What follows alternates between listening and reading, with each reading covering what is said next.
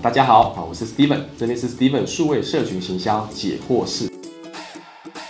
如果没有经验的话，相对建议来说，其实我们讲是在代理商工作跟品牌商工作会有两个比较大的不一样，是说在品牌商工作，你比较多可以看得到品牌零到一，包括产品制作、产品研发、产品生产、产品包装、产品在设计的过程，你看得到比较多商品面的部分。那还有比较多的是相关的一些包括通路面的东西比较看得到。但是如果你喜欢做行销的话，专业行销操作、网络行销操作的话，在代理商的，因为需要服务很多客户，需要培养经验。培养专业知识，才能够带领客户、教客户怎么做之后，再帮他完成。所以，这在代理商的工作里面，其实会比较能够学习得到行销的一个专业知识。所以，看你喜欢的是什么。比如说，你喜欢贴近产品，看产品制作的部分多一点，那就是做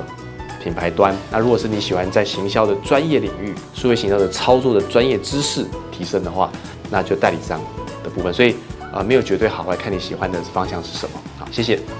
这边呢，我将传授啊，来自于我在营销生涯里面上的课程，总共有八千个学员上过我的课程，还有呢，啊，有两千个以上为品牌服务操作的经验，六百个品牌的操作啊，会有一些成功范本或者是失败的教训，那这些呢，其实都是非常宝贵嘛，就会把它化为结晶，然后成为一个一百题的题库。好，提供给大家，为大家呢带来一个好的贡献。那也希望大家呢，有看有任何问题还想再发问的，欢迎在我们下面留言里面啊来做发问，我这边都很乐于的为大家持续的来做一下分享。那就请大家帮我们准时收看啊，按赞、订阅、开启小铃铛哦。